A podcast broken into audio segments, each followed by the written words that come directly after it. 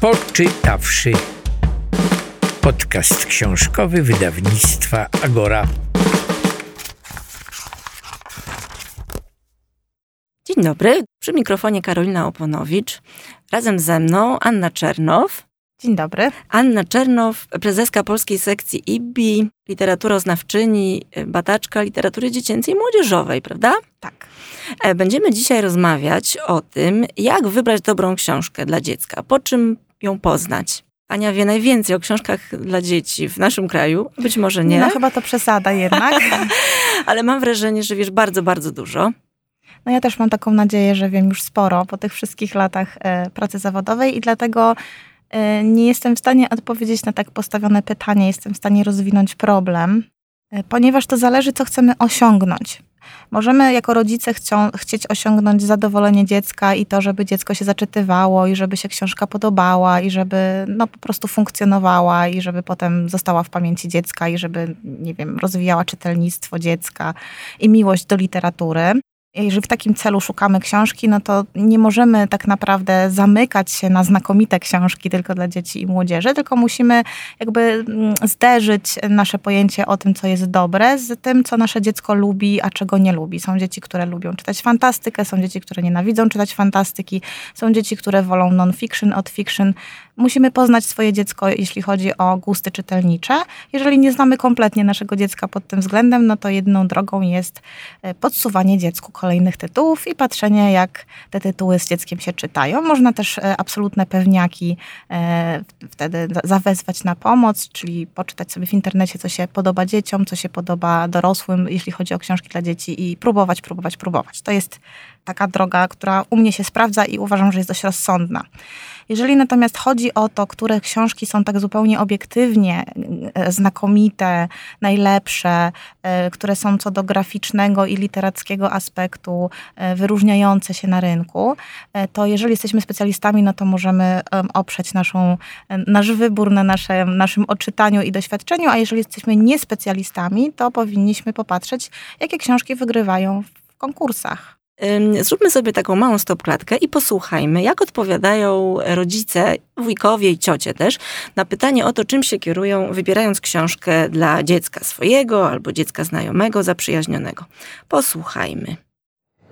Prawda jest taka, że w pierwszym odruchu na pewno kieruję się własnym gustem i zwracam uwagę na szatę graficzną, to na pewno, ale staram się, żeby książka nie sprawiała e, przynajmniej na mnie wrażenia zbyt infantylnej, a z drugiej strony muszę siebie bardzo pilnować, żeby pamiętać, że w przypadku moich bliskich dzieci to są dwu, trzy latki, żeby też nie projektować swoich ambicji, swoich oczekiwań na taką książkę, tak? No bo jeżeli czytam na, z, z, moją siostrzenicą na przykład Pepe, to to są totalnie prosiuteńkie historie. Może ja bym chciała, żeby to było coś bardziej skomplikowanego, ale dzieci to lubią. I widzę e, czasem książki, książki, które są skierowane jakby dla dzieci, ale są filtrowane przez oczekiwania dorosłych i są prze, przeambitnione, o tak bym to ujęła. Na pewno konkursy, nazwiska autorów i e, nagrody mają znaczenie, ale myślę, że też e, kieruje się znaczkiem wydawnictwa. Czyli są pewne wydawnictwa, które niejako w ciemno są gwarancją jakości. Nie wiem, Dwie Siostry, Muchomor, Wytwórnia czy Hokus Pokus to są takie wydawnictwa, które właściwie no, może nie w 100%, ale bardzo często gwarantują mi, że ta książka będzie trzymała jakość zarówno edytorską, ale też jeśli chodzi o przekaz. No zwykle idę do księgarni już y, szukając książki dla dziecka w konkretnym wieku, więc patrzę najpierw na okładkę, jaka jest grafika, czy rysunki są piękne. Jeżeli to się mieści w moim guście, no to otwieram książkę i zazwyczaj od razu widzę, czy temat jest y, odpowiedni, taki jaki bym chciał i czy książka jest dobrze wykonana graficznie, artystycznie, czy jest fajne liternictwo i miłe obrazki po otwarciu książki też od razu widzę, ile jest tekstu. Czy to jest właśnie blacha, ściana tekstu nie do przejścia dla mniejszego dziecka, czy to jest coś do poczytania przez rodziców na głos. A zdarza Ci się y, przenikać po te książki, które są wystawione na tych półkach, y, które są jakoś tam szczególnie wyeksponowane? Czy to dla Ciebie jest jakaś, jakaś wskazówka? Bo ja wiem, no pewnie na początku, jak się wchodzi, to wzrokiem omiata się po prostu całą tą półę czy stół i, i wtedy mniej więcej e, widać, czy, czy, czy, czy coś złowi twój wzrok, ale myślę, że warto też pogrzebać w jakimś, w jakimś koszu z mniej popularnymi książkami. Poczytawszy podcast książkowy wydawnictwa Agora. Powiedz, Aniu, czy to, o czym opowiadali nasi przepytani rodzice, wujkowie i ciocie, czy to są charakterystyczne zachowania dla rodziców y, kupujących książki, czy, czy nie? Jak, jak ci się wydaje? Mnie się wydaje, że to są bardzo świadome zachowania, więc niecharakterystyczne, jeśli chodzi o statystyczne dane. E, też trzeba wziąć pod uwagę, że pewnie mało ludzi wpada na pomysł, żeby kupić książkę w prezencie znajomemu dziecku. E, I cieszy mnie takie zwracanie uwagi na szatę graficzną. Absolutnie rewelacyjne było to stwierdzenie, że osoba pamięta o tym, że ma jakiś gust i ma jakieś sama wymagania co do książki i stara się abstrahować od tych wymagań, myśląc o dziecku jako odbiorcy docelowym, bo to też się rzadko zdarza. Najczęściej trochę bezrefleksyjnie, mam wrażenie, i sama to robię zresztą też, żeby to nie było tak, że oskarżam i wszystkich innych. E, no, patrzymy, co nam się podoba i, i, i tym tropem idziemy, a dziecko niekoniecznie musi podzielać nasz gust. Każde dziecko ma swój gust i to już od najmłodszych lat, e, mimo że nam się może wydawać, że tak nie jest, e, więc to było naprawdę bardzo fajne. Cieszy, cieszy wspomnienie o nagrodach, o słynnych nazwiskach, o wydawnictwach dobrych. To jest bardzo ważne, bo rzeczywiście są takie wydawnictwa, e, co do których możemy mieć pewność, że każda kupiona tam książka jest dobrej jakości. Ona się może nie spodobać, ona może nie odpowiadać gustowi naszemu czy dziecka, natomiast próba z taką książką nigdy nie jest straconą okazją, dlatego że sama książka na pewno jest dobrej jakości. Ja na przykład Często jak rozmawiam ze znajomymi i podpytuję też, czym się kierują, albo na przykład w przedszkolu, staram się przeforsować w przedszkolu moich dzieci jakieś tytuły, albo wydawnictwa, albo książki. Staram się obserwować reakcje rodziców i e, podpatrywać, czym się kierują e, rodzice w wyborze książek. I mam wrażenie, że powinniśmy właśnie bardziej uważać na to, jak myślimy o dziecku i szanować to, że dziecko może mieć własny gust. I tam na przykład padły stwierdzenia o miłych e, prawda, ilustracjach, miłych obrazkach, które odpowiadają gustowi osób. Pamiętajmy, że odważniejsze ilustracje, które mogą nam się wydawać straszne, bo czarne, albo na przykład jakieś takie niezrozumiałe dla nas, albo zbyt awangardowe, od razu jesteśmy skłonni opatrywać taką etykietką dziecko tego nie zrozumie. Przy czym ja mam wrażenie, że najczęściej to jest raczej ukrywanie przed sobą prawdy, że my nie jesteśmy w stanie przyjąć i zrozumieć tych ambitnych ilustracji, e, a szkoda, dlatego że dzieci są bardzo otwarte graficznie i naprawdę nie należy moim zdaniem przed dzieckiem chować e, awangardowych, ambitnych ilustracji. Absolutnie, przy, czym, przy tym jestem zdania, że akurat ilustracje niedobre, e, kiczowate, e, jakieś takie właśnie, mm, no niestety poniżej pewnego poziomu, to niekoniecznie muszą się znaleźć w bibliotece dziecka. A no właśnie, bo to było mm, też jedno z pytań, które chciałam ci zadać. Jaka to jest zła książka? Ja uważam, że między świetną książką a beznadziejną książką jest oczywiście całe spektrum zjawisk i e, tutaj stąpamy po grząskim gruncie, bo mm, obiektywne uwarunkowania, które zdecydowanie istnieją, ja nie jestem zwolenniczką twierdzenia, że tylko gust e, się liczy i tak naprawdę nie wiadomo i nie da się powiedzieć, co jest dobrą, a co nie literaturą. Otóż da się to powiedzieć. Natomiast rzeczywiście gust jest tutaj bardzo ważnym czynnikiem, który musimy brać pod uwagę.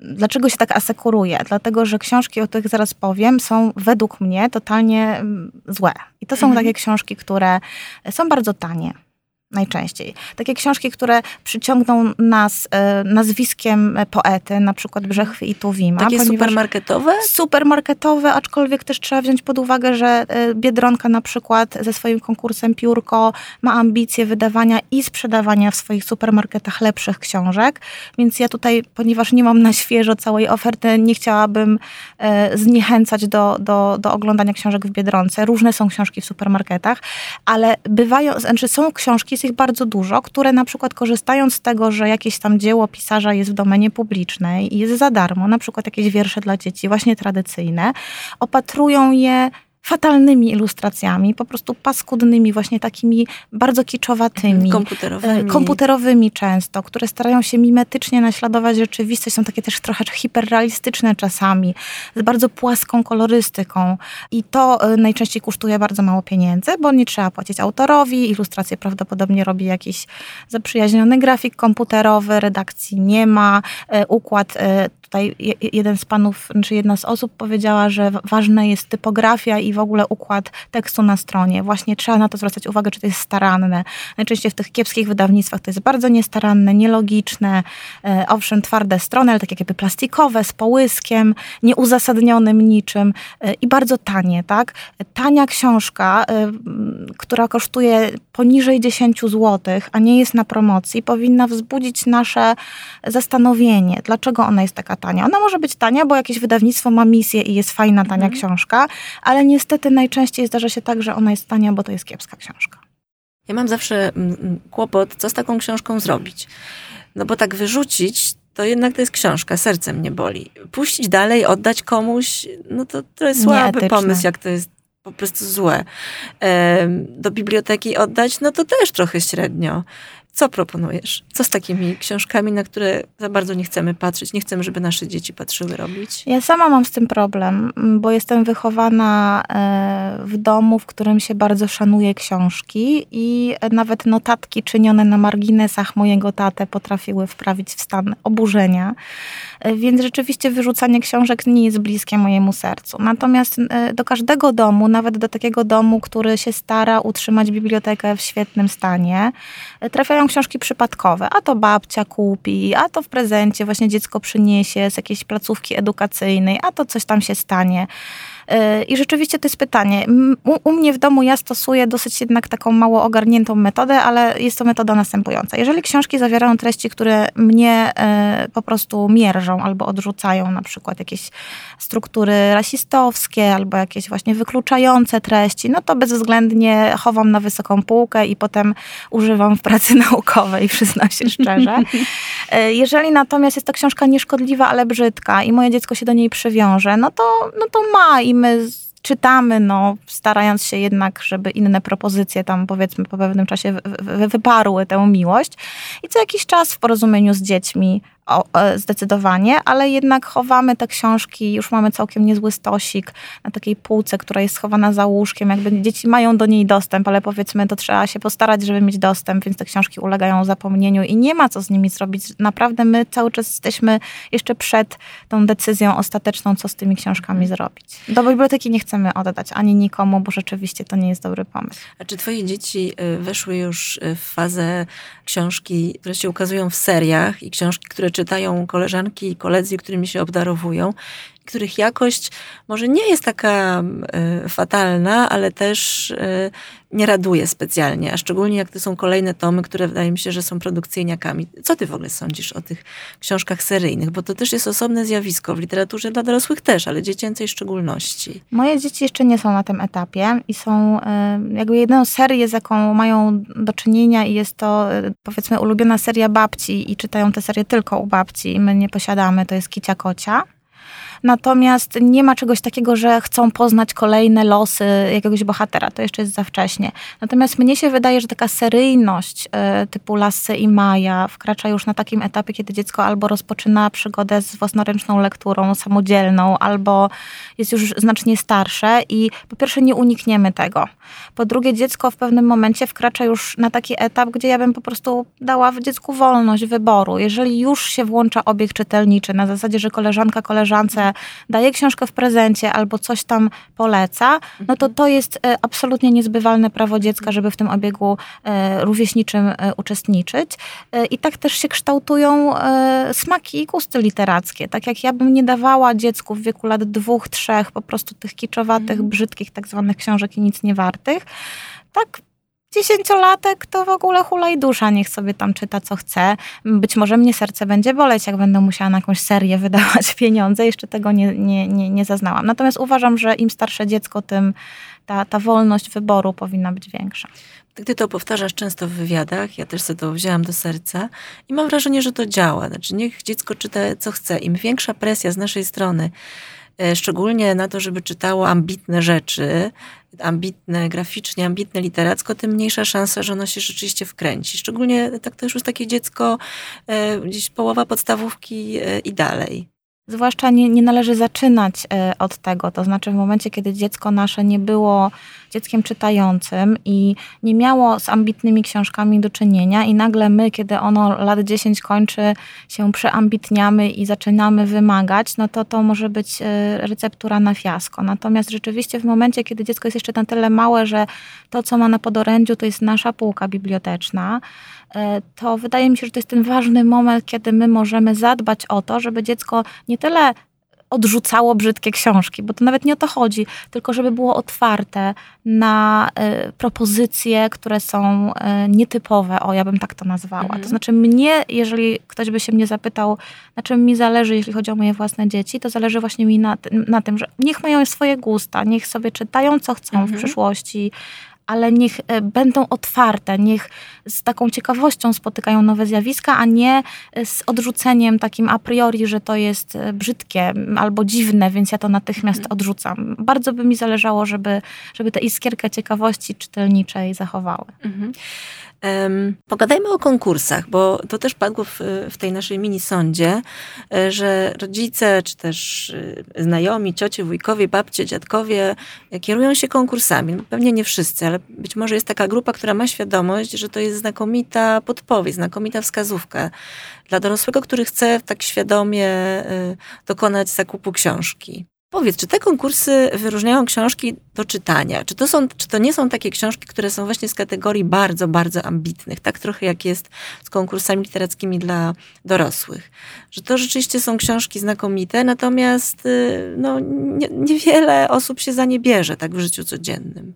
Y, z książkami dla dzieci jest inaczej, bo przede wszystkim e, sam proces powstawania książki dla dzieci, proces tworzenia tej książki i tego, jak rynek ją traktuje, jest inny niż w przypadku książki dla dorosłych.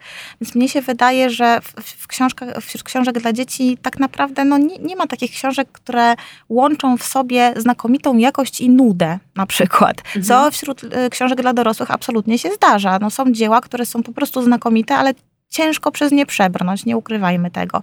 Mam wrażenie, że w świecie literatury dla dzieci tego nie ma, bo jeżeli książka jest nudna, to w konkursie przepada po prostu. E, na przykład, jeżeli zajrzeć do wymagań konkursu Książka Roku Polskiej Sekcji IBBY, to jest konkurs, który jest oczywiście bliski mojemu sercu, ale też jest to najstarszy konkurs e, e, liter dotyczący literatury dla dzieci w Polsce, więc miał dużo lat, żeby sobie, można powiedzieć, wyrobić zasady i, i wytyczne, to tam po prostu wytyczne same same przeciwdziałają temu, żeby książka była nudna i żmudna. Dlatego wydaje mi się, że tego typu książki są odrzucane po prostu przez jurorów w tym pierwszym etapie selekcji. Wiadomo, że jurorzy, którzy w konkursach, yy, można powiedzieć, oceniają książki, są dorośli bierzmy to pod uwagę, co ma zalety i ma wady. Zalety ma takie, że najczęściej są to badacze, przynajmniej w przypadku naszego konkursu, którzy są bardzo oczytani, którzy śledzą rynek, którzy znają historię książki dla dzieci, więc szanse na to, że jakaś książka będzie wtórna, jakaś taka nieciekawa z tego względu, że już mnóstwo razy to zostało napisane, e, e, żeby taka książka się prześlizgnęła przez ich e, uważne oko jest nieduża. A z drugiej strony wiadomo, że ich gust też tutaj ma znaczenie. Natomiast wydaje mi się, że bez żadnego ryzyka można podsuwać konkursowe nominacje, wyróżnienia i nagrody mhm. dzieciom. Warto śledzić wszystkie konkursy i zobaczyć na przykład, który tytuł się powtarza. Co roku jest tak, że jakieś tytuły się powtarzają, że jakaś książka właśnie przechodzi przez te kolejne e, konkursy, w, konkursy w glorii chwały i jest zauważana e, w, w wielu z nich. Na przykład Adama Wajraka Lolek bodaj dwa lata temu miał taką, taką podróż przez konkursy, że rzeczywiście był zauważany w wielu z nich, czasami nominowany, czasami wyróżniony, czasami w bardzo ścisłej był grupie e, książek już prawie nagrodzonych i rzeczywiście e, jest to jakaś e, gwarancja, że będzie to książka dobra i ciekawa. I znowu, niekoniecznie spodoba się naszemu dziecku. Pamiętajmy o tym, że nasze dziecko ma mhm. prawo do własnego gustu. Nie znaczy to jednak, że to jest zła książka. I dlatego, jeżeli ryzykować, to zdecydowanie ryzykować mhm. z dobrymi książkami. E, więc konkursy są jak najbardziej bardzo e, ważnym źródłem informacji i byłoby super, gdyby jak najwięcej bibliotekarzy, nauczycieli i rodziców e, tymi konkursami się inspirowało. Czyli mamy konkurs polskiej sekcji IBI. Możemy tak przy okazji jednym zdaniem opowiedzieć, co to jest IBI, co to za organizacja. E, IPPI to jest międzynarodowa organizacja, e, która powstała e, w latach 50., powstała niedługo po wojnie z inicjatywy pedagogzki niemieckiej żydowskiego pochodzenia Jeli Lepman która postanowiła założyć tę organizację po to, żeby ratować dzieci niemieckie. I jakby idea ratowania dzieci niemieckich tuż po wojnie była dosyć jednak egzotyczna. Natomiast e, Jela Lepman zauważyła dewastację po prostu w dzieciach, że wszystkie dzieci, dzieci świata tak naprawdę są zdewastowane wojną. I co tu zrobić, żeby A, wojny już nigdy nie było, dosyć utopijny projekt, i B, żeby leczyć dzieci i zapobiegać e, skutkom e, długofalowym, można powiedzieć, wojennym. I święcie wierzyła Jela Lepman, że drogą do tego są książki i postulowała budowanie mostów z książek, żeby książki były takim narzędziem porozumienia między wszystkimi dziećmi. Książki dla dzieci mają być e, kluczem do porozumienia.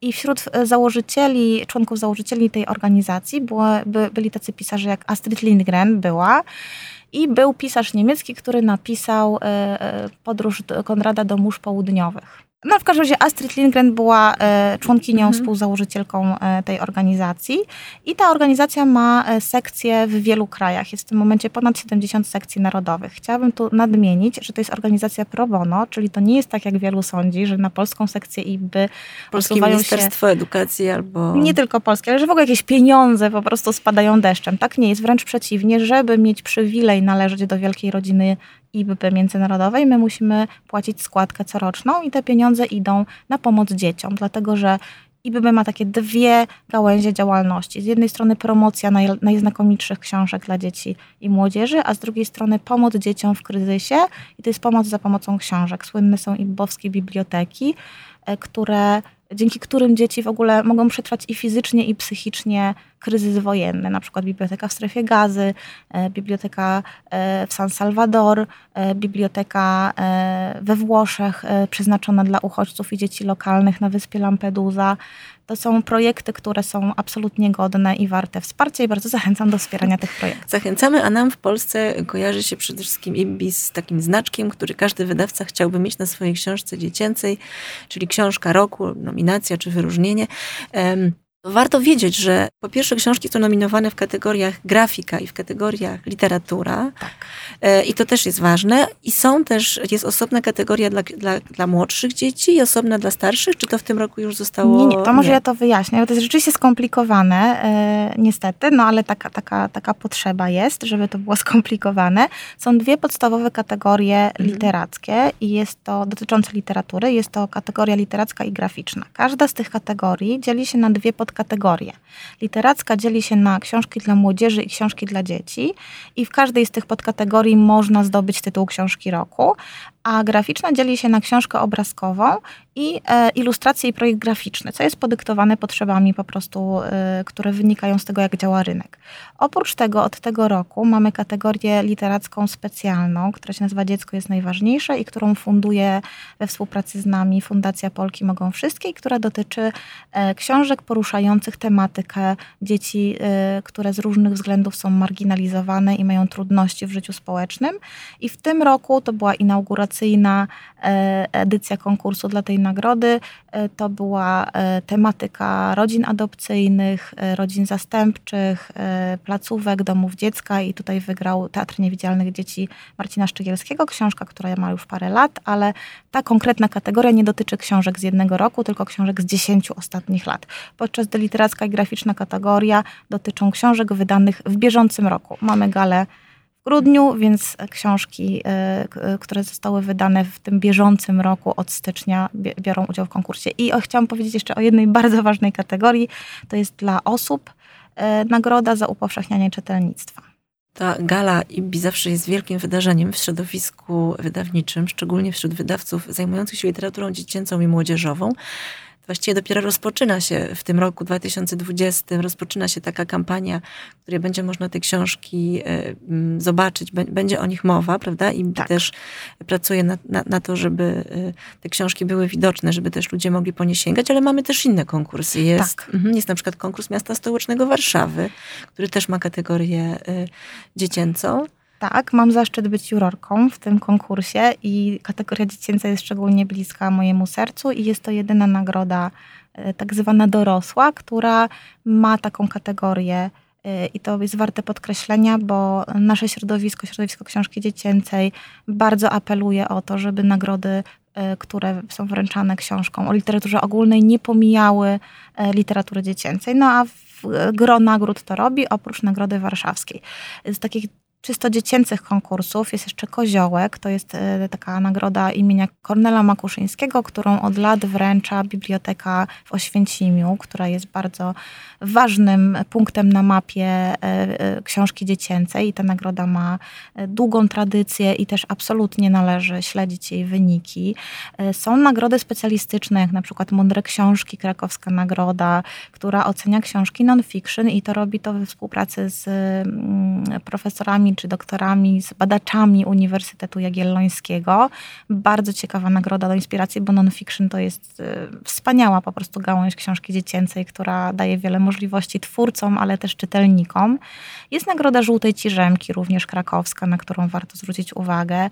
E, ja teraz nie, nie, nie jestem w stanie wymienić z pamięci wszystkich tych nagród. Ich jest sporo, z czego my w IBY się bardzo cieszymy, bo uważamy, że im więcej nagród e, literackich w zakresie literatury dziecięcej, tym lepiej dla tej literatury. E, i zachęcamy, żeby się zapoznawać absolutnie z wynikami każdej z tych nagród. Staramy się też na naszym Facebooku o wynikach każdej z tych nagród pisać. Mhm. Natomiast ta nasza nagroda, ona zaczyna powiedzmy peleton, tych, jest w peletonie tych nagród, czyli w grudniu jest nasza i potem są następne nagrody przez cały następny rok e, i rzeczywiście e, wszystkie one są dobrymi wskazówkami dla poszukujących dobrej literatury dla dzieci dorosłych. Czyli tak, czytać, sprawdzać, śledzić, jeśli szukamy dobrej książki dla dziecka, e, ale też kiedy idziemy z dzieckiem do księgarni czy biblioteki, dawać mu wolną rękę, niech szuka, niech samo ogląda, niech, niech podczytuje, niech mówi, co mu się podoba. Moim zdaniem tak, aczkolwiek e, ponieważ jestem sama mamą, to wiem, że to jest bardzo trudne.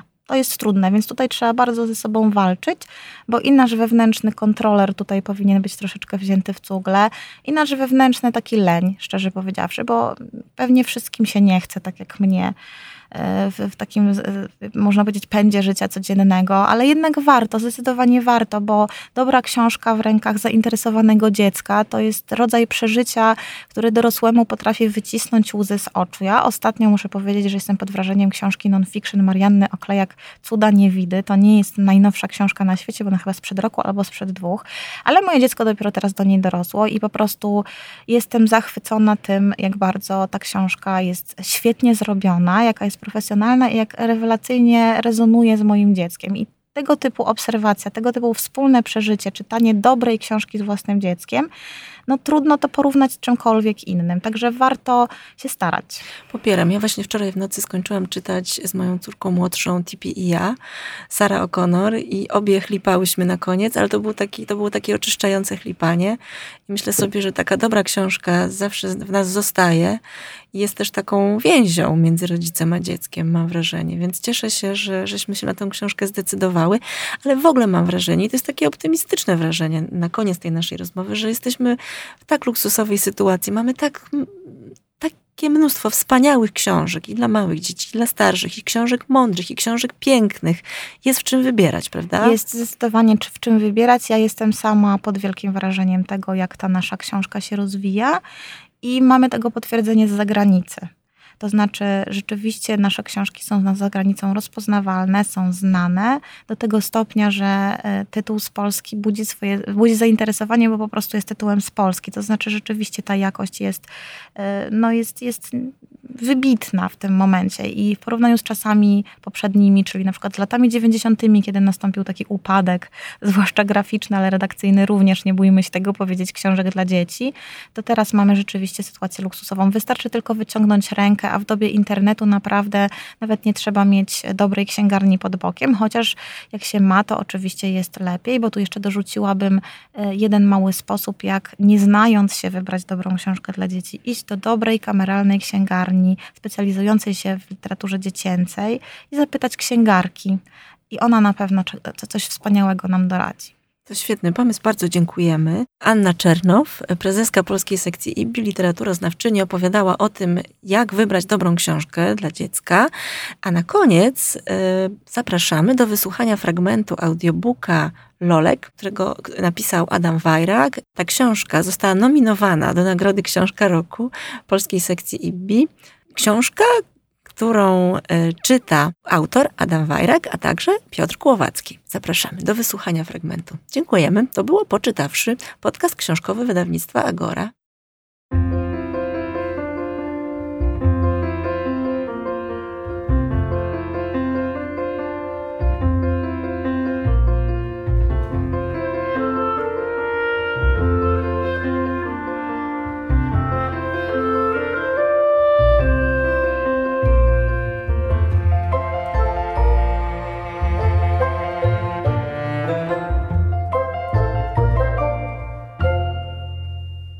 Rozdział piąty.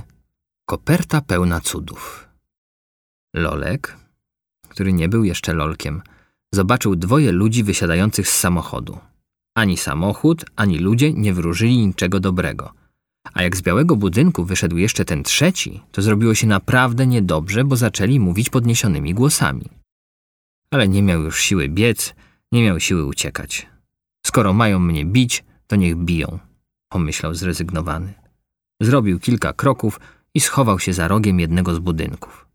Tam czekał na to, co miało się stać. Ale głosy ucichły. Trzasnęły drzwi samochodu, zawarczał silnik i wszystko się uspokoiło. Lolek, przyczajony za ścianą budynku, zaczął się pogrążać we śnie pomieszanym z jawą. Oprzytomniał, gdy znów usłyszał warczący silnik samochodu. Ponownie trzasnęły drzwi, a jakiś głos, Całkiem spokojnie powiedział: Gdzie jesteś, piesku? Po chwili stało przed nim dwoje ludzi. Jeden człowiek miał gruby głos, co nie kojarzyło się z niczym dobrym, a drugi, ten mniejszy, miał głos miękki i bardzo miły. Na szczęście stanęli cztery długości psiego skoku od lolka, czyli było bezpiecznie. Boi się bardzo. Nie podchodźmy do niego powiedział gruby głos. A ten drugi człowiek, ten od miłego głosu, wyjął z kieszeni coś, co przypominało kolorową kopertkę. Szarpnął za krawędź, a potem wyrzucił z niej na ziemię jakiś przedmiot. Zapachowe cząsteczki bardzo szybko się od niego oderwały. Parę sekund później wdarły się przez nochal lolka do mózgu, a całe ciało dostało informację, że oto kilka metrów dalej znajduje się coś nieznanego, ale sądząc po zapachu bardzo pysznego. Pachniało cudownie. Krew zaczęła krążyć szybciej. Zebrał w sobie siły i podszedł do tego czegoś. Szedł trochę skulony, a tuż przed tym aromatycznym cudem przywarł do ziemi. Tak na wszelki wypadek, gdyby ludzie wpadli na pomysł, żeby go jednak uderzyć. Ale nic takiego się nie stało. Nawet odsunęli się trochę dalej. A to coś, co zostawili na zamarzniętym betonie, było najpyszniejszą rzeczą, jaką Lolek jadł w swoim psim życiu. Kiedy już to połknął, ludzie położyli przed nim kolejną porcję tego czegoś. Równie wspaniałą. Lolek jadł łapczywie i z każdym kęsem czuł, jak wraca do niego życie. I co mamy zrobić z tym pieskiem? spytałem Nuri. Nie wiem, na pewno nie możemy go tak zostawić, powiedziała trzeźwo i wydała mi dyspozycję miałem się natychmiast udać do miłego pana mechanika i poprosić go bardzo grzecznie, żeby nie wyganiał psa z terenu zakładu. Bo będziemy tu codziennie przyjeżdżać i go karmić, a jak już się oswoi, to znajdziemy dla niego jakiś dom. Pewnie, nie ma sprawy, zareagował na tę propozycję miły pan mechanik. Zostawię mu otwarte drzwi do magazynu, będzie miał gdzie się schować, jak będzie zimno. Poza tym mamy tam trochę trocin do palenia, na których może się położyć. Będziemy tu codziennie, zapewniła pana mechanika Nuria. Lolek, który nie był jeszcze lolkiem, nie mógł uwierzyć, że nagle jego życie się tak odmieniło. Dostał do jedzenia coś tak pysznego, że od tej pyszności aż kręciło się w głowie. W dodatku po dwóch psich godzinach, czyli po połowie ludzkiej godziny, dostał znów potężną porcję mięsa w galaretce. Co z tego, że na dziedziniec wjechały kolejne samochody, a ludzie wchodzili i wychodzili z budynku. Miał pełny brzuch i to było najważniejsze. A potem, gdy już zrobiło się ciemno, ktoś z trzaskiem w końcu zamknął bramę w niebieskim ogrodzeniu i Lolek, który jeszcze nie był lolkiem, poszedł tam, skąd dochodził najintensywniejszy zapach. Ten sam, który przywiódł go w szczęśliwe miejsce. Przez uchylone drzwi wszedł do składziku, w którym leżała wielka góra świerkowych, pachnących żywicą trocin. Drapał się na nią, zakręcił się w miejscu, udeptując lekko trociny, po czym zwinął się w kłębek i zasnął. Śniło mu się, że znów jestem małym szczeniaczkiem i że zaraz obudzi się w przytulnej budzie mamy. Spał długo. Chwilę po tym, jak się obudził, przyjechało tych dwoje ludzi od jedzenia w kolorowej kopercie. Już ich rozpoznawał i rozróżniał. Jeden był większy, a drugi mniejszy. Ten większy miał jasne włosy pod czapką i coś ciemnego na twarzy. Ten drugi, z bardzo przyjemnym głosem, nie miał niczego na twarzy, tylko bardzo długie czarne włosy wystające spod czapki. I to właśnie on znów trzymał pyszności, które po chwili położył przed lolkiem. Kolejnego dnia tak samo i jeszcze kolejnego też. A po kilku dniach, choć nie pozwalał się im do siebie zbliżać na odległość mniejszą od jednego psiego skoku, końcówka ogona sama rwała się do nieśmiałego machania z radości. I tak z każdym spotkaniem coraz bardziej. Być może przeciętny pies, który ma dom, kręciłby nosem na takie warunki, jakie miał Lolek, który nie był Lolkiem. Ale on był szczęśliwy. Ludzie chodzili wokół, ale nikt go nie bił. Codziennie dostawał pyszne jedzenie i miał w magazynie swój kącik do spania z pachnącymi trocinami. Zresztą było coś lepszego od trocin. Magiczne miejsce. W magazynku, wśród różnych gratów, stał stary fotel. Wystarczyło na niego wskoczyć i od razu robiło się wyjątkowo fajnie, bo wreszcie nie ciągnęło tak bardzo chłodem od betonowej podłogi, a poza tym wyżej jest zawsze cieplej. Na tym fotelu czuł się naprawdę bezpiecznie. Poczytawszy. Podcast książkowy wydawnictwa Agora.